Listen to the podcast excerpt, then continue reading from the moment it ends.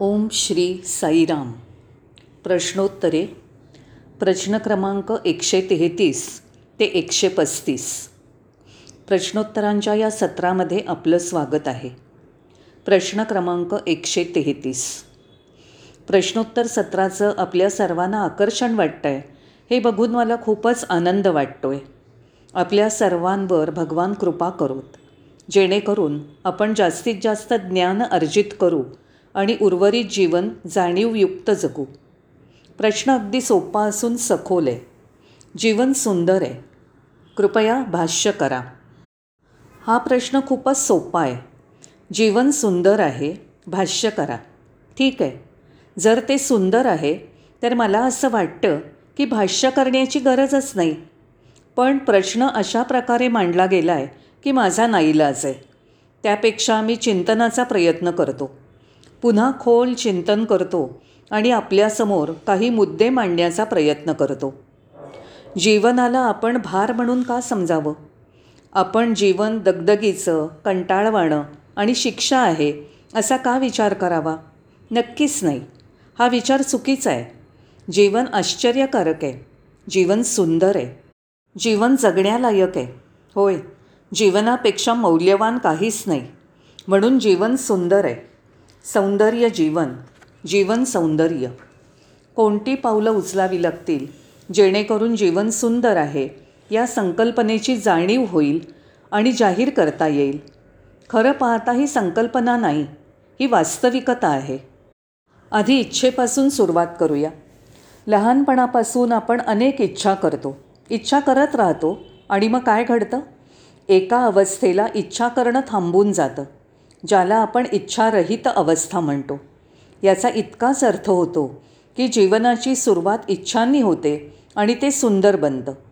जेव्हा इच्छारहित होतं वासनारहित होतं त्यामध्ये सौंदर्य दडलेलं आहे. तेव्हा कुठे जीवनाचा प्रवास पूर्ण होतो ही ती अवस्था आहे जेव्हा आपण जीवनामध्ये चमत्कार अनुभवतो. म्हणून निष्कामता जीवनाला सुंदर बनवते.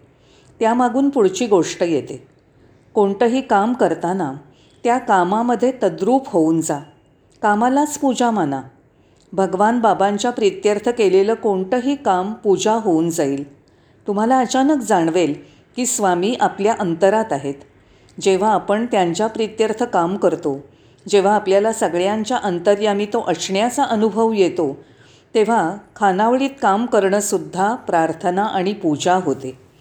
खानावळीतही आपल्याला दिसतं की लोक भजन म्हणत म्हणत भाजी चिरतायत स्वयंपाक करतायत. म्हणून जेव्हा आपण दुसऱ्यांसाठी काम करतो दुसऱ्यांसाठी तयार करतो हे सगळं ईश्वराप्रित्यर्थ करतो. होय ईश्वरासाठी. आणि म्हणून ही ईश्वरीय दैवी भावना जेव्हा आपल्या दैनंदिन जीवनात मिसळते तेव्हा चांगली स्पंदनं निर्माण होऊन ती अन्नात मिसळतात. मग ते अन्न केवळ अन्न न राहता प्रसाद होऊन जातं. तसंच जर तुम्ही क्रोधित भावाने अन्न तयार केलं तर ते विष बनून जातं. म्हणून जीवनाला सुंदर बनवण्यासाठी चला दैवत्व आणि दिव्यत्वाला ईश्वराच्या नामाला आपल्या दैनंदिन जीवनात मिसळूया. जेणेकरून ते दैवी होऊन जाईल. जीवन सुंदर आहे हे जाणण्याचा हा अनेक मार्गांपैकी एक मार्ग आहे. त्याचप्रमाणे जीवनामध्ये आदर प्रार्थना पूजाभाव आपला अहंकार पूर्णपणे बाजूला ठेवणं यामुळे सुद्धा जीवन सुंदर बनतं. आदरभावयुक्त प्रार्थनाभावाने युक्त तसंच पूजाभावनेने युक्त जीवनसुद्धा सुंदर बनेल. होय. पहा ज्याप्रमाणे घरात प्रवेश करण्याआधी आपण काय करतो? आपली पादत्रणं काढून बाहेर ठेवतो.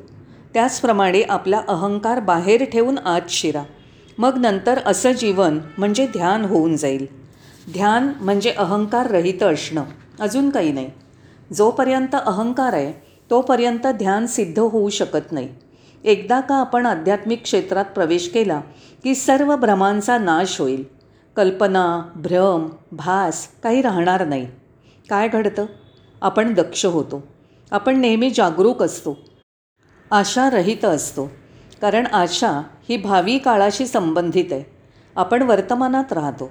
सदैव जागरूक आणि जीवन आनंदाचं आणि सुंदर होतं.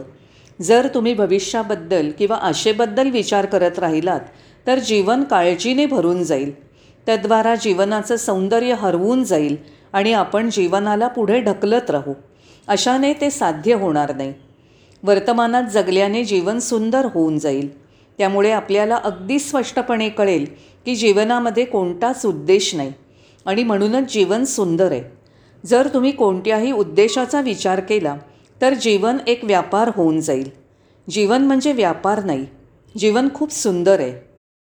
तुम्ही मला भाष्य करण्यासाठी जे वाक्य दिलं होतं जीवन सुंदर आहे त्यावर हे काही मुद्दे आहेत. धन्यवाद.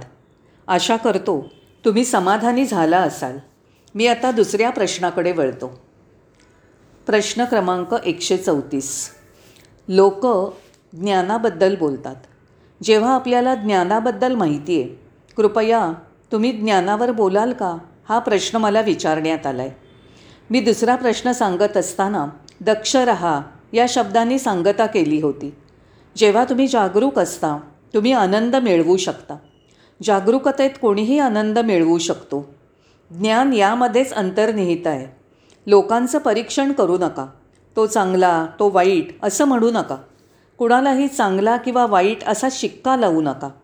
जास्तीत जास्त मोकळा आणि बंद असं आपण म्हणू शकतो. एक मोकळा चांगला माणूस तर एक बंद ज्याला सामान्यपणे वाईट म्हणतो. चांगल्यासाठी जिवंत आणि वाईटासाठी मृत असंही म्हणू शकतो. मोकळा आणि बंद जिवंत आणि मृत हे नामाभिधान चांगल्या आणि वाईटपेक्षा सरस आहे. काय? तुम्हाला असं वाटत नाही? म्हणून लोकांना पापी किंवा संत म्हणून साचेबद्ध करू नये. हे योग्य नाही. जे जागरूक ते संत जे जागरूक नाहीत ते पापी असं म्हणूया. पापी किंवा संत असं म्हणू नये. फक्त काही जागृत तर काही जाणीव नसलेले. बस एवढंच. अशा संज्ञा काढून टाकूया. जेणेकरून कुणालाही खाली पाहावं लागणार नाही. प्रत्येकाचा सन्मान करूया आणि ध्यान लक्ष केंद्रित करून संपूर्ण जागृती आणि चैतन्यासह पूर्ण तीव्रतेसह आणि तळमळीने प्रवेश करूया. हेच ज्ञान आहे. यालाच आपण प्रज्ञान म्हणतो. प्रज्ञान म्हणजे ज्ञान साठवणं वाढवणं नव्हे जसं पदव्या प्राप्त करणं. नाही कृपया समजून घ्या. ध्यानामध्ये प्रवेश म्हणजे प्रज्ञान. जाणीवेत आणि चैतन्यात लक्ष केंद्रित करून तीव्रतेने आणि तळमळीने जीवन जगणं म्हणजे प्रज्ञान. याला आपण प्रज्ञान म्हणूया. आणि तथ्यातलं हे तथ्य हे आहे की जेव्हा आपण ध्यानात असतो तेव्हा आपण गुरूंच्या अगदी जवळ असतो. आपण कोणीही असा वा कुठेही असा. फक्त ध्यानच आपल्याला आपल्या दैवी गुरूंजवळ नेतं. हीच जवळीक आहे. या संज्ञेचा हा खरा अर्थ आहे. अर्थातच हे सगळं जिकिरीचं आणि खूप कठीण आहे. पण प्रयत्नांची सातत्याची गरज आहे. आणि अशा अथक प्रयत्नांती काय होतं? आपण आपल्या अस्तित्वात प्रवेश करतो. जेव्हा आपण आपल्या अस्तित्वात प्रवेश करायला सुरुवात करतो तेव्हा आपल्याला जाणीव होते की हा काळोखातला प्रवास आहे.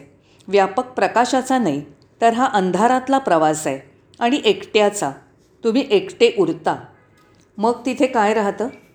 तिथे फक्त विशुद्ध जाणीव उरलेली असते. आणि तेव्हा तुम्ही म्हणू शकता की मी जाणलं. तुम्ही जाणलं असं म्हणू शकता जेव्हा तुम्ही त्या विशुद्ध जाणीवेत असता. एकांतात आणि अंधारातला प्रवास स्वतःच्या अंतरातला प्रवास सुरू होतो. हेच प्रज्ञान. आहे आणि या प्रज्ञानात तुम्हाला समजेल की जीवन म्हणजे एक नाटक आहे एक खेळ आहे. यात सत्यता नाही.